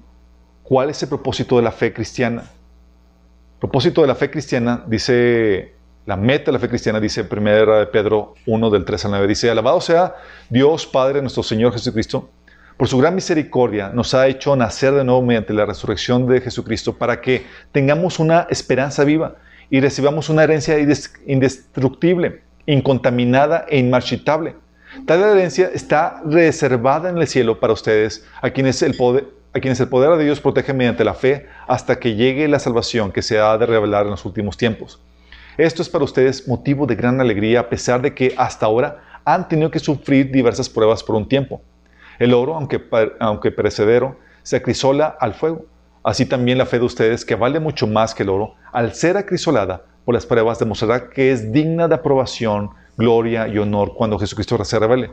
Ustedes lo aman a pesar de no haberlo visto, y aunque no lo ven ahora, creen en Él y se alegran con un gozo indescriptible y glorioso, pues están obteniendo la meta de su fe, que es su salvación. Persecuciones. ¿Qué están haciendo? Están, están filtrando quiénes son los verdaderos creyentes y quiénes no. Y la meta de la fe, más que bienestar físico, emocional, tu salud, el bienestar de tu, de tu familia y demás, es la salvación de tu alma. En el pasaje de Hebreos 10 del 19 al 34, el autor de Hebreos estaba exhortando a, su audiencia a que se mantengan firmes en la fe y que no y que no rechacen el evangelio, que no tomen en poco el evangelio. Porque decía que si la ley fue, si la, el, violar, la violación de la ley fue castigado, dice, ¿cuánto más va a ser castigado si rechazas el evangelio? Dice, te lo leo, es Hebreos 10 del 19 al 39, dice, Así que, amados hermanos, podemos entrar con valentía al lugar santísimo del cielo por causa de la sangre de Jesús. Está hablando de que tenemos acceso a la al mismo lugar, a la misma presencia de Dios. Dice, por su muerte Jesús abrió un nuevo camino, un camino de, que da vida a través de la cortina del lugar santísimo. Ya que tenemos un gran, gran sumo sacerdote que gobierna la casa de Dios, entremos directamente en la presencia de Dios con corazón sincero y con plena confianza en Él pues nuestra conciencia culpable ha sido rociada con la sangre de Cristo a fin de purificarnos y nuestro cuerpo ha sido lavado con agua pura. Mantengamos firmes sin titubear en la esperanza que afirmamos, porque se puede confiar en que Dios cumplirá su promesa. Pensemos en qué maneras motivarnos unos a otros a realizar actos de amor y buenas acciones y no dejemos de congregarnos como lo hacen algunos, sino animémonos unos a otros, sobre todo ahora que el día de su rezo se acerca. Queridos amigos, si seguimos pecando a propósito, o si pecamos a propósito, después de haber recibido el conocimiento de la verdad, ya no queda ningún sacrificio que cubra esos pecados. No si, si te apartas. Solo queda una terrible expectativa del juicio de Dios y el fuego violento que consumirá a sus enemigos. Pues todo el que rehusaba obedecer la ley de Moisés era ejecutado sin compasión por el testimonio de dos o tres testigos. Piensen, pues, cuánto mayor será el castigo para quienes han pisoteado el Hijo de Dios y han considerado la sangre del pacto, la cual nos hizo santos, como si fuera algo vulgar e inmundo, y han insultado y despreciado el Espíritu Santo que nos trae la misericordia de Dios. Pues conocemos al que dijo, yo tomaré venganza, yo les pagaré lo que se merecen. También dijo, el Señor juzgará a su propio pueblo. Es algo aterrador caer en manos del Dios vivo. Acuérdense de los primeros tiempos, cuando recién aprendieron, aprendían acerca de Cristo. Recuerden cómo permanecieron fieles aunque tuvieron que soportar terrible sufrimiento. Algunas veces los ponían en ridículos públicamente, los golpeaban, otras veces ustedes ayudaban a los que, eh, ayudaban a los que pasaban por lo mismo. Sufrieron junto con los que fueron metidos a la cárcel y cuando ustedes les quitaron todos sus bienes, los aceptaron con alegría. Sabían que en el futuro les esperaban cosas mejores y que duraran para siempre. Por lo tanto, no desechen la firme confianza que tienen en el Señor. Fíjate, todo esto es una advertencia para eso, para que no deseches la fe. Te está diciendo, oye, caer en manos de Dios es aterrador. Más aterrador que la persecución que tú has estado viviendo. Por tanto, no deseches la fe. Tengan presente la gran recompensa que les traerá. Perseverar con paciencia es lo que necesitan ahora para seguir haciendo la voluntad de Dios. Entonces recibirán lo que Él les ha prometido. Pues dentro de muy poco tiempo, aquel que viene vendrá sin demorarse. Mis justos vivirán por la fe, pero no me complaceré con nadie que se aleje. Pero nosotros no somos de los que se apartan de Dios hacia su propia destrucción. Somos los fieles y nuestras almas serán salvadas. La salvación de tu alma, chicos. Sí. Para eso se nos, se nos eh, advierte de que cuidemos nuestra salvación con temor y temblor en Hebreos 2 del 1 al 4. Por eso, cuando tú ves y te afrontas la persecución, tú tienes dos temores. Una es, o cedo la persecución por temor a mis perseguidores y mis opositores,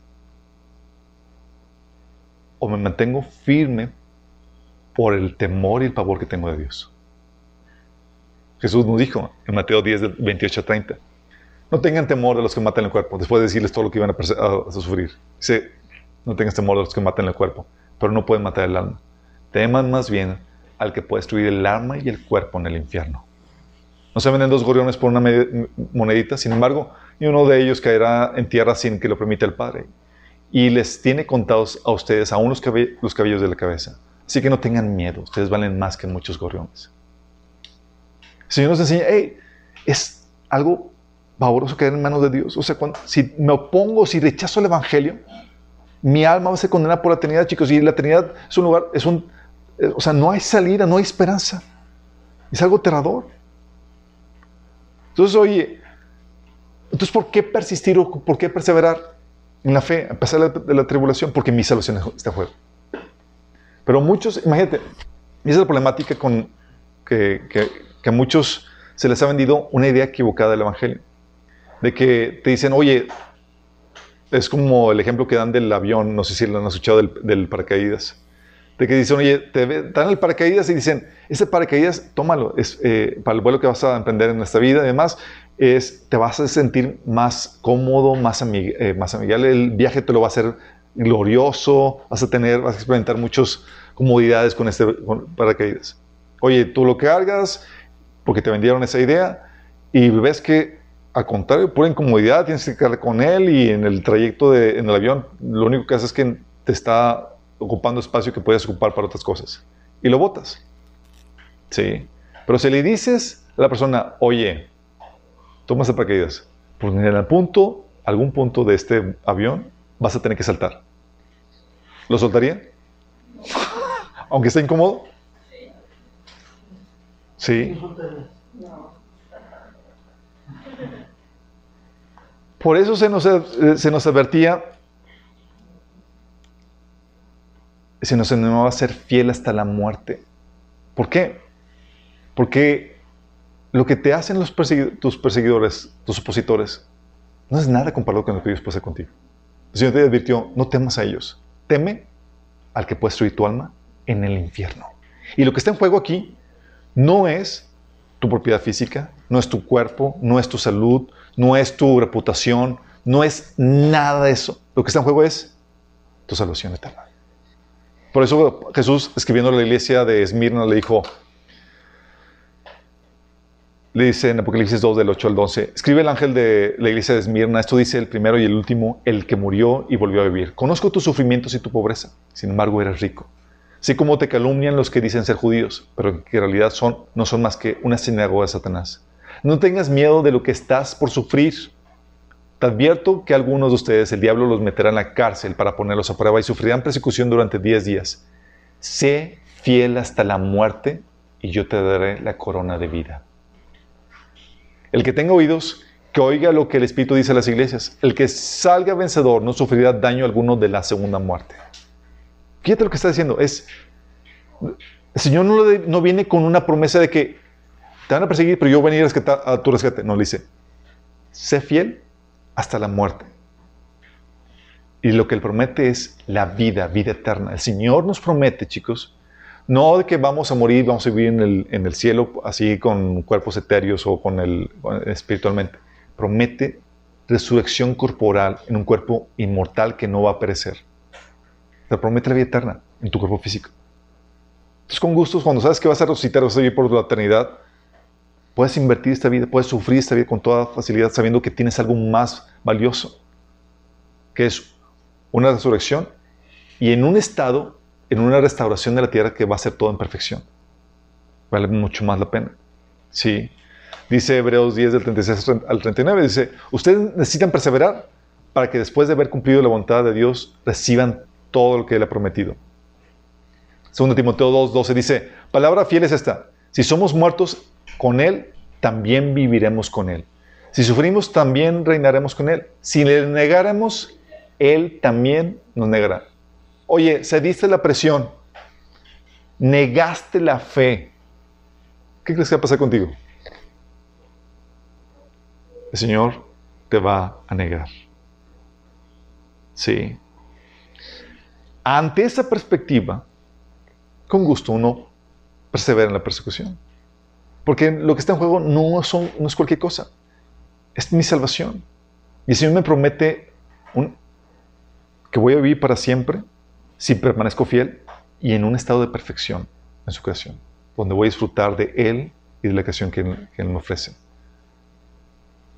Oye, si esto es así, entonces, ¿qué onda con el Evangelio de la Prosperidad?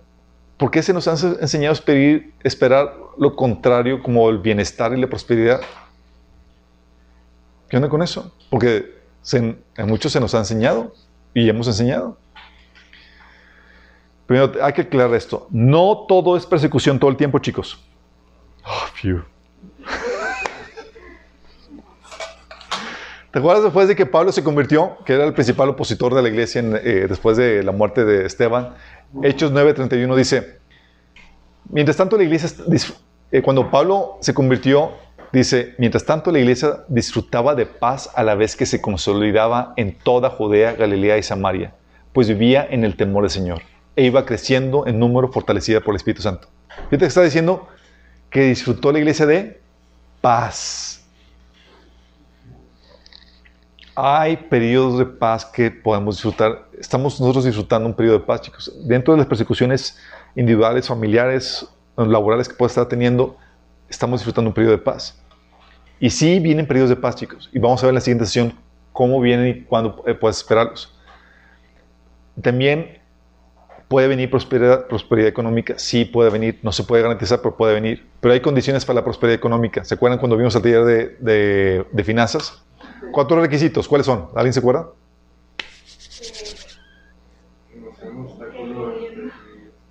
¿Que no sea qué? Que no sea un obstáculo entre Dios. No. Para que venga la prosperidad económica está limitada a cuatro principios, a cuatro, a cuatro condicionantes. Uno, que aplique los principios financieros que la Biblia enseña. No aplica los principios, como habíamos comentado, si que, que conozcas y aplique los principios que la Biblia enseña en el área de finanzas y trabajo, así como desarrollar, una, desarrollar la imagen de Cristo en tu vida, lo cual te va a hacer una persona sumamente productiva y valiosa donde quiera que estés. Sí, va a afectarte económicamente, obviamente. Tienes que aplicar los principios que viene enseña la Biblia. Pero no solamente requieres que aplique los principios, requieres que haya libertad para expresar la fe y la moral judeocristiana en la sociedad donde vives. ¿No hay esa libertad? Olvídate. Sí. Tiene que ser una sociedad en la que no se persigue a los creyentes ni se oponga a la moral bíblica. Sí. Judíos prosperaron en el pueblo de Israel durante el gobierno de Saúl, David y Salomón porque no había oposición a la moral judeocristiana. Judíos bajo el gobierno de Babilonia, Persia, eh, Babilonia y Persia eran perseguidos. En Inglaterra, Suiza, Estados Unidos, sociedades que eran altamente cristianizadas, tú puedes prosperar y puedes prosperar con toda libertad. México gradualmente, a partir de la independencia y la revolución, abierto, ha habido una libertad eh, eh, para los cristianos evangélicos protestantes, que nos permite prosperar dentro de este país. Pero puede venir persecución si dentro de la sociedad hay oposición contra los creyentes o los que expresan, los que tienen una moral judio-cristiana. ¿Sí? Como fue el caso de Daniel y la fosa de los leones, ¿te acuerdas? Hubo una, una ley en contra de los que oran a Dios, olvídate. ¿Sí? ¿O te acuerdas como Sadrach, Mesach y Abednego en el horno de fuego? ¿O la reina Esther y Mardoqueo que habían mandado eliminar a todos los judíos?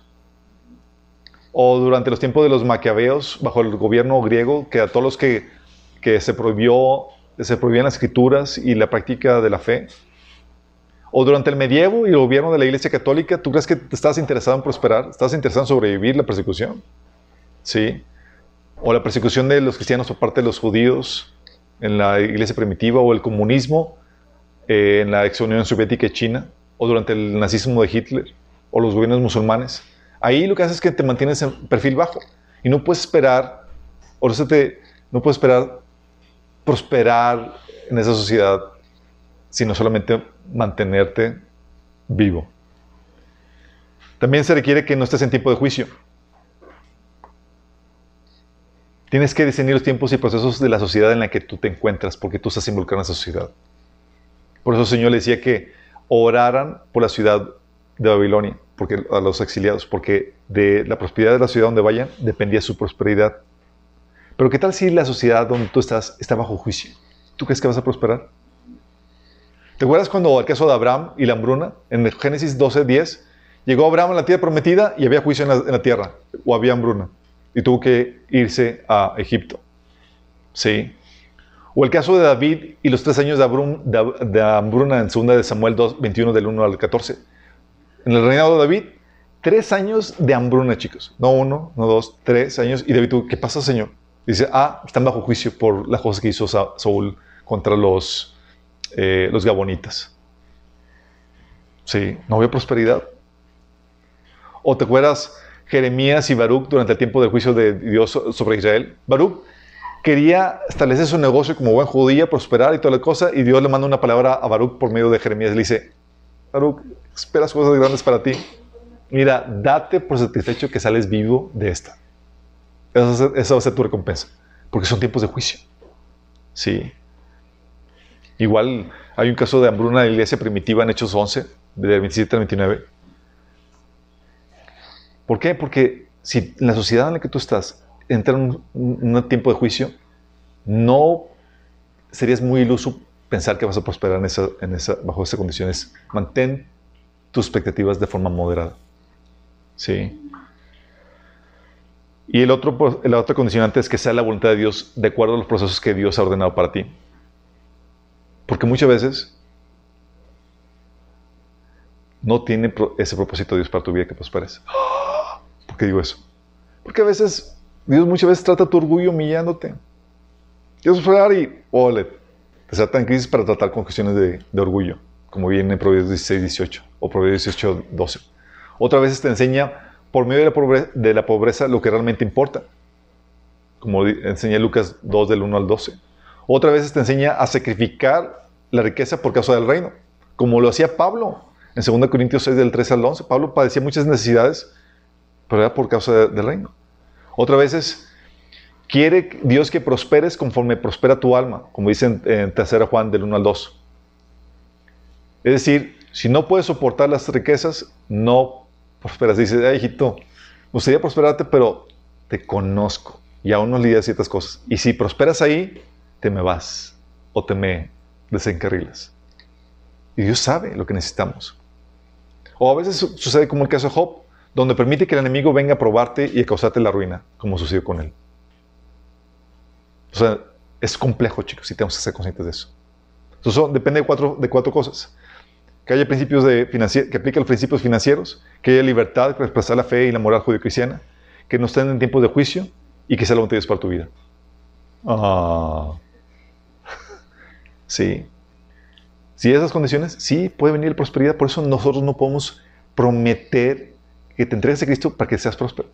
Porque depende de factores que muchos de ellos no, son, no dependen de ti. Sí. También hay condiciones de, bienestar que no son garantizadas. Oye, entrégate a Cristo y te va, vas a tener una familia hermosa. Dios va a hacer cosas, cambios en tu vida. Y vas a, vas a tener una familia hermosa. Dicen, wow, sí. Y ven tu familia y dices, wow, claro. Pero no es garantizado, chicos. La Biblia menciona dos tipos de sufrimiento. Sufrimiento por causa de tu necedad ese sufrimiento sí se elimina con Cristo. Dice la Biblia, Proverbios 19.3. La gente arruina su vida por su propia necedad y después se enoja contra el Señor. Bueno, esta, esta ruina que viene por tu necedad sí se quita con el Evangelio, chicos. ¿Sí? Pero sufrimiento por la causa de Cristo no necesariamente se quita. Filipenses 1.29 dice, pero a ustedes se les dio no solo el privilegio de confiar en Cristo, sino también el privilegio de sufrir por Él. Entonces, una cosa es sufrir, por ejemplo, problemas familiares por tu necedad y otra cosa muy diferente, sufrir problemas familiares por causa de tu fe. Problemas por causa de tu necedad se quitan, pero no necesariamente los, los que vienen por causa de tu fe. Dice la Biblia en el Proverbios 14.1 que la mujer necia destruye su, su hogar. Esos, sí, Señor, te viene a quitar eso. Pero también te dice la Biblia que puede venir oposición por causa de tu fe de tu misma familia, como dice eh, Mateo 10.36. Entonces no se te puede, no se te puede garantizar bienestar. Se te dice, oye, es que el malestar que viene por tu necedad, sí, si te aplicas, puedes quitarte eso. Oye, entonces, ¿y qué onda con todas las promesas de bendición que vienen en la Biblia? Hay un montón de promesas. ¿Qué tal Proverbios, digo, eh, Deuteronomio 28? ¿Qué onda con eso? Lamentablemente sacamos fuera de contexto esas promesas por no entender la diferencia entre Israel y el pueblo, entre Israel y la iglesia. Y hay ciertas diferencias que tienes que entender, chicos. Hay el pueblo de Israel no es la iglesia. Son dos entes diferentes y la iglesia no vino a sustituir al pueblo de Israel. La teología del reemplazo no es bíblica, chicos. Israel no viene a reemplazar a la iglesia. La iglesia no viene a reemplazar a Israel. Perfecto. Gracias. Cuando un, cuando un judío se convierte, deja, se convierte en, parte de la iglesia. Ya no es tal cual el pueblo de Israel. Así es. Sí. Hay ciertas diferencias entre el pueblo de Israel y la iglesia. Uno, Israel nace del pacto, nace en el pacto de Sinaí con sangre de animales, como viene en Hebreos 9 del 18 al 20. Sí. Y la iglesia nace del pacto celebrado en la sangre con la sangre de Jesús. Sí. El Israel tiene la ley que es el Torah. Nosotros tenemos la ley de Cristo. Diferente, el Nuevo Testamento. Por eso es Nuevo Testamento. La ley de Cristo que también se conoce como la ley de libertad. El pueblo de Israel tiene como sacerdocio el sacerdocio levita. La iglesia tiene como sacerdocio qué? el sacerdocio de Melquisedec. Sí. Nosotros somos el pueblo de Israel redimido. Eh, los redimidos de, eh, son redimidos del pueblo de, del linaje de Jacob que salió de la esclavitud de Faraón. Los redimidos en la iglesia son gente de toda nación bajo la esclavitud de Satanás diferente, chicos. El pueblo de Israel es la esposa del Padre. La iglesia es la esposa de Cristo. Esposa de Cristo. Estamos desposados. Estamos desposados. Yep, estamos desposados. Por eso se nos demanda fidelidad. Sí. Para el pueblo de Israel, entonces, también la Biblia menciona que la diáspora, ah, eh, el pueblo de Israel está llamado a formar, a formar su llamado es formar un Estado-nación. La iglesia está llamado a ser testigos a todas las naciones. Diferente propósito, chicos. Israel te llamo, ¿sabes qué? Para que seas una nación con un gobierno teocrático dentro de un territorio. ¿La iglesia tiene ese llamado? No. La iglesia es ve y haz discípulos de todas las naciones. Infíltrate en todas las naciones y a los discípulos. Diferentísimo, chicos. Sí. A nosotros no se nos llama a establecer un gobierno civil ni nada de eso. Lo establecemos si nos organizamos, pero no es el llamado de la iglesia. Sí. Para el pueblo de Israel, de cuál es su llamado además, la diáspora. ¿Saben qué es la diáspora? La dispersión por todas las naciones era una señal de maldición, de acuerdo a Deuteronomio 28 de 64. Si el pueblo se dispersaba por las naciones, era señal de que estaban bajo la maldición. Para la iglesia, era una ordenanza. Vayan y hagan discípulos a todas las naciones. Sí. Para el pueblo de Israel, la prosperidad económica era una señal de bendición. Sí, de acuerdo a Deuteronomio 28, 11. Para el Nuevo Testamento, para la iglesia, un, posible obstáculo para entrar en el reino. Igual de Deuteronomio 19, 23. Sí. Para el pueblo de Israel, la pobreza era una señal de maldición, chicos. De acuerdo a Deuteronomio 28, 20 y, versículos de 30 al 31. Para la iglesia, la pobreza es algo que debes estar dispuesto a sufrir por la causa de Cristo. Voy, te las de acuerdo a Hebreos 10, 34, Mateo 19, 21, Hechos 3, 6. Para el pueblo de Israel, la escasez, opresión y sufrimiento era señal de juicio y maldición, chicos. Escasez, opresión y sufrimiento, señal de maldición. Para la iglesia, la escasez, opresión y sufrimiento era un privilegio y honor por Cristo. De acuerdo a Deuteronomio 8 del, Romanos 8 del 35 al 37 y 1 Corintios 4, 11. Sí. Para el pueblo de Israel, chicos, ser llevados como oveja al matadero, señal de maldición. Deuteronomio 28 al 25. Para nosotros, ser llevados como ovejas al matadero es un precio que, hay que tienes que estar dispuesto a pagar por causa de Cristo. Fíjate, la maldición de Israel para nosotros son privilegios y se nos ordena, se nos enseña que debes estar dispuesto a sufrir por causa del Señor. Persecución para el pueblo de Israel era una señal de maldición de acuerdo a Deuteronomio 28-25. Persecución por la iglesia, sello del verdadero creyente, de acuerdo a Mateo 20, 24.9. Sufrir por justicia para el pueblo de Israel era una anomalía, algo que no debía ser. Sí. Para la iglesia, una normalidad. Sí. Su lucha. ¿Contra quién era el pueblo de Israel? Contra naciones paganas. La lucha de la iglesia contra espiritual contra principal, principados y potestades. Efesios 6:12. El dominar a sus enemigos era una promesa de Dios por su, por su obediencia.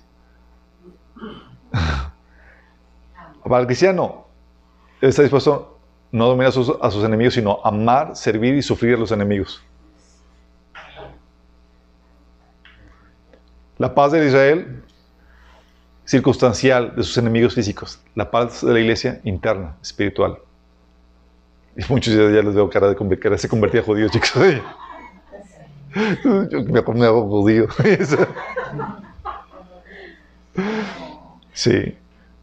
La misión del pueblo de Israel, conquistar la tierra y manifestar la gloria y el esplendor de Dios, la tierra prometida.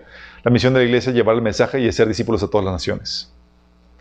La victoria de Israel, física. La victoria nuestra, espiritual.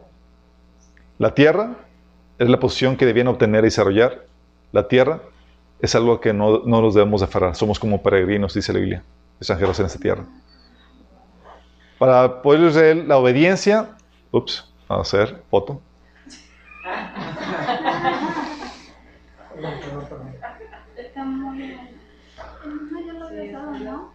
Lo vimos en escatología, es repaso. Para otros chicos, la obediencia, para el pueblo Israel, desata la bendición en la obediencia. Para los cristianos, la obediencia asegura persecución. Segundo Timoteo 3.12 dice que el que quiera vivir una vida de sumisión a Cristo padecerá persecución. Para el pueblo Israel desataba bendiciones, para nosotros persecución, chicos. Bendiciones terrenales, hay que claro, exactamente. Pero viene el milenio. Nos dejaron todo lo malo. El pueblo de Israel, aunque el pueblo de Israel era, utilizado, era, Dios quería utilizarlo como instrumento para bendición a todas las naciones. La iglesia es el instrumento para despertar a celos de Israel y por el cual Dios cumplirá todas las promesas de bendición para el pueblo de Israel. Todas las promesas de bendición, chicos, al pueblo de Israel no se han cumplido en su totalidad, pero se van a cumplir. ¿Y por medio de quién? De la iglesia. El desenlace final del pueblo de Israel es que es la restauración y salvación de Israel y el cumplimiento de todas las bendiciones y pactos de Abraham y de David. El desenlace final para la iglesia es unirse con Cristo y gobernar junto con Él a Israel y al resto de las naciones. Hasta que le ganamos una. sí. Es muy diferente, chicos. La típica pregunta es aquí. Ponle foto, foto, foto. ¿Ya? La mandas al grupo de favor. A ver, otra, ¿por qué no saliste? Estaba muy. La otra es, chicos, oye, la típica pregunta es, oye, entonces a Israel le prometen todas las bendiciones y a nosotros todas las maldiciones. Déjame aclararte esto. Bendición, bajo la perspectiva bíblica, es nuestra relación con Cristo y estar en la voluntad de Dios. Dice Romanos 8:28 que eso te pone una bendición tal que hace que todo obre para tu bien. Eso no lo tiene el pueblo de Aún la persecución, aún los sufrimientos, aún eso, todo eso obra por tu bien. Ese es el nivel de bendición que tienes. ¿Sí? Y maldición, chicos, puedes tener toda la bendición material que tiene el pueblo de Israel, pero sin Cristo es maldición. Romanos 11:9 dice, también dijo David, que su mesa de abundancia se convierta en una trampa, en un engaño que los lleva a pensar que todo está bien que sus bendiciones los hagan tropezar y que reciban su merecido. Esta la, bendición, la prosperidad, la bendición material puede ser una maldición sin Cristo. Y nosotros, sin la cuestión de prosperidad material y eso, con solo tener a Cristo, hace que estemos en la bendición de Dios, que todo, aún lo malo, obre para nuestro bien. Sí, y sabemos que la persecución y el sufrimiento por Cristo se va a ser recompensado por crecer, eh, en creces cuando el Señor venga. Lamentablemente, muchas promesas que, que, se le da a la iglesia están fuera de contexto. Por eso tenemos que tener cuidado con lo que prometemos. En nuestras prédicas muchas veces prometemos cosas que corresponden a Israel dentro de un contexto. E ignoramos los sacrificios que la iglesia se nos advierte que debemos estar dispuestos a sufrir por Él en esta era. Dice, ah, sí, pero... Y sacan todas las promesas de Israel y dices, no, pero... Y obviamos y metemos bajo la, bajo la, alfombra todos los sacrificios que nos enseña que debemos estar dispuestos a sufrir por causa de Cristo. Filipenses 1.29 dice, pues a ustedes se les dio no solo el privilegio de confiar en Cristo, sino también el privilegio de sufrir por Él. 2 Corintios 4.17 dice, pues esta leve tribulación momentánea produce en nosotros un cada vez más excelente y eterno peso de gloria. Por eso la función de los líderes de la iglesia es discipularte para que aprendas a ser feliz en cualquiera que sea tu circunstancia. Es propósito. Como no podemos garantizarte bienestar económico, ni, es, lo que sí es, podemos garantizarte que seas feliz y que detectes la bendición de Dios en cualquiera que sea tu situación. Y que cuando y que no te vengan cosas malas por tu ignorancia y tu pecado, y para que cuando vengan cosas malas por causa del Evangelio, puedas sufrirlas victoriosamente. Ese es el propósito de, los líderes, de nosotros como iglesia. Oye, si vas a sufrir, que no sea por tu pecado, por tu negligencia, por tu necedad. Y si viene sufrimiento por causa del Evangelio, que puedas vivirlo exitosamente, que pase la prueba. Y también los propósitos que estés preparado para toda buena obra. Sí, como dice la Biblia, que somos llamados para prepararlos para su ministerio. Oye, pero la pregunta, entonces, ¿no son también para nosotros las promesas dadas al pueblo de Israel? ¿No son para nosotros entonces? Sí, sí son. Dice Romanos 11, 17, algunas ramas del, del árbol de Abraham, algunos del pueblo de Israel, han sido arrancadas y ustedes, los gentiles, que eran ramas de un olivo silvestre, fueron injertados. Así que ahora ustedes también reciben la bendición que Dios prometió a Abraham y a sus hijos, con lo cual comparten con ellos el, alimento nutritivo que proviene de la raíz del olivo especial de Dios. Entonces compartimos la bendición prometida al pueblo de Israel. Cierto, pero no ahora. Ah. 2 Corintios 4, 17 al 18 dice, porque esta leve tribulación momentánea produce en nosotros un cada vez más excelente y eterno peso de gloria, no mirando nosotros las cosas que se ven, sino las que no se ven. Pues las cosas que se ven son temporales, pero las que no se ven son eternas. Fíjate, está hablando de la tribulación presente, pero estaba poniendo la mirada en la recompensa que viene con el reino. Sí. Jesús en ese tiempo entonces no prometió riquezas, prosperidad, eh, pro- prometió riquezas, pero con tribulaciones. Jesús dijo en Mateo 19, del 29 al 30, les aseguro, respondió Jesús, que todo el que por mi causa y la del Evangelio haya, eh, haya dejado casa, hermanos, hermanas, madre, padre, hijos terrenos, recibirá cien veces más ahora en este tiempo, casas, hermanos, hermanas, madre- madres, hijos, terrenos, aunque con persecuciones y en la edad, en la edad venidera, la vida eterna. Sí. Las promesas de Israel, chicos, como les había comentado, jamás se han cumplido por completo. Dice Hebreos 11, 39 al 40, dice, y todos estos, aunque alcanzaron un buen testimonio hablando de los héroes del Antiguo Testamento, aunque alcanzaron un buen testimonio mediante la fe, no recibieron lo prometido. Todas las promesas de bendición no se cumplieron por completo. De hecho, ¿te acuerdas que se le prometió a Abraham? Se le prometió a ti y a tu parentela vas a heredar, eh, la tierra. Le heredó su, digo, a, a ti y a tu descendencia heredarán la tierra, les dará esa tierra. Pregunta, ¿Abraham recibió la tierra prometida? No. Pero se le prometió. ¿Cuándo se va a cumplir? Cuando resucite. Sí. Dice Hebreos 11, 16, hablando de Abraham. Sin embargo, buscaban un lugar mejor, una patria celestial. Por eso Dios no se avergüenza de ser llamado Dios de ellos, pues les ha preparado una ciudad. La plenitud de las promesas para Israel se van a cumplir en el milenio a través de Cristo y de la iglesia, chicos. Nosotros somos los que vamos a poner en orden y la situación tal para traer la bendición al pueblo de Israel. Somos nosotros, juntamente con Cristo. Dice Apocalipsis 19, del 14 al 16, que, que nosotros seremos la élite gobernante que va a salvar a Israel, va a traerle la paz y la bendición, y que va a establecer el orden y, la justicia, y que va a traer la bendición prometida a un Israel arrepentido y convertido sobre un mundo librado del dominio de Satanás.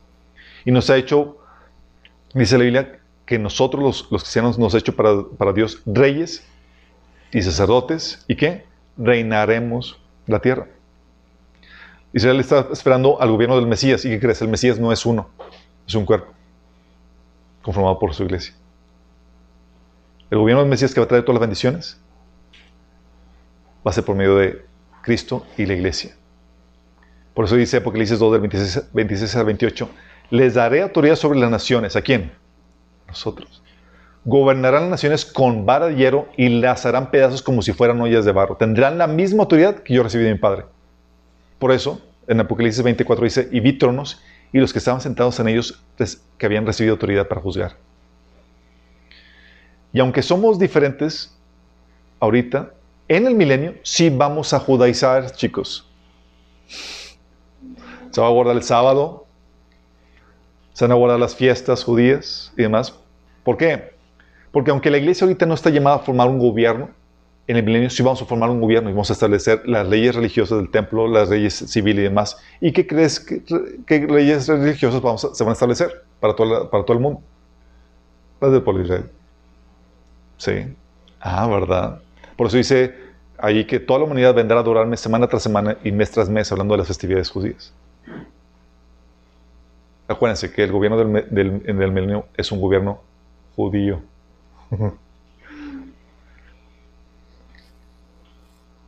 ¿Queda claro las diferencias? Israel, Israel pueblo y nosotros. Y hoy nos tocó sufrir más ahorita y demás. Dice Pablo que la gloria que vamos a recibir va, es mucho más grande que cualquier sufrimiento que podamos tener ahorita. Pero, si se identificaron con la persecución, las fuentes y las diferentes formas? ¿Alguien de aquí ha vivido algo de persecución, chicos? Hemos vivido la mayoría de persecución, ¿sí o no? Si estamos padeciendo persecución, ¿por qué en este taller estamos diciendo que estamos, que estamos acercándonos a la persecución venidera?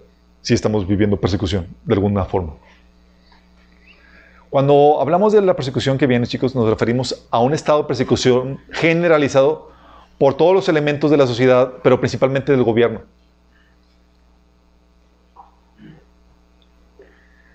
Principalmente del gobierno. Sí. Que ya cuando el gobierno está en contra de los cristianos, estamos hablando de, básicamente, ya tienes a la sociedad generalizada en contra de los, creyentes. Um, como dice Mateo 24 del 9 al 10, dice, entonces los entregarán a ustedes para que los persiguen y los maten y los odiarán todas las naciones por causa de mi nombre. En aquel tiempo muchos se apartarán de la fe y unos otros se traicionarán y se odiarán. Es este mundo controlado por Satanás, este sistema del anticristo, el que se va a levantar en contra de la iglesia y va a estar lista para perseguirla, para aniquilarla. Apocalipsis 12.4 dice que cuando la mujer estaba a punto de dar la luz, ¿luz de qué? al que iba a gobernar las, naciones, a nosotros. El dragón se plantó delante de ella para devorar a su hijo tan pronto como naciera. Estamos a ese punto donde el enemigo está poniendo una cerca alrededor, listo para apresarnos. Sí. Pero Dios no va a rescatar a tiempo. ¿Significa que no vamos a ver persecución? Acuérdate, el Evangelio siempre va acompañado de la advertencia, persecución y persecución que ya has vivido en tu familia, en tu escuela y demás y tienes que estar listo para afrontarla. Recuerdo amistades que se convirtieron y que negaron o se, se desconvirtieron o, se dejaron la fe por la presión o por la burla de, sus compañeros de la escuela. No aguantaron la persecución. O dejaron abandonar la fe por la presión y la persecución de las familiares. No aguantaron la persecución. Tú y yo debemos estar listos para aguantar la persecución en cualquier modalidad, en cualquier forma en que venga. Pero nos avecinamos a un tiempo oscuro donde la persecución a nivel sociedad y por parte del gobierno va a ser, va a aumentar. Y esa persecución es la que tenemos que prepararnos. ¿Sale? ¿Oramos? Amado Padre Celestial, damos gracias, Señor, porque tu palabra nos da la enseñanza que requerimos, Señor, para afrontar los tiempos difíciles que están por venir, Padre. Gracias, Padre, porque tú no nos dejaste en tu, palabra, Señor, sin la advertencia necesaria para entender las formas en que vendrían la persecución y las fuentes de donde vendrían, Señor. Ayúdanos, Padre, a permanecer firmes en la fe, aferrados a ti, Señor, a pesar de las dificultades, de, las, de los errores que puedan venir por parte de, de otras personas, Señor. Señor, que tengamos temor, tengamos terror de ti, Señor, de apartarnos de ti, Señor que no seamos de los que nos apartemos, sino que perseveran firmes hasta el fin para la salvación de, nuestras almas, Señor. Ayúdanos, Señor, permanecer fieles a ti, Señor, venga lo que venga, Padre. Que el enemigo, Señor, no nos aparte de ti, Señor. Y sabemos que tu palabra, Señor, afirma que si nosotros queremos, nada nos podrá separar de ti y vamos a poder ser más que vencedores en cualquiera que sea la situación, porque estaremos manteniendo lo más importante, Señor la salvación. Estaremos manteniéndonos en el amor, el amor que viene de ti, Señor. Así te lo pedimos, Señor, en nombre de Jesús. Amén.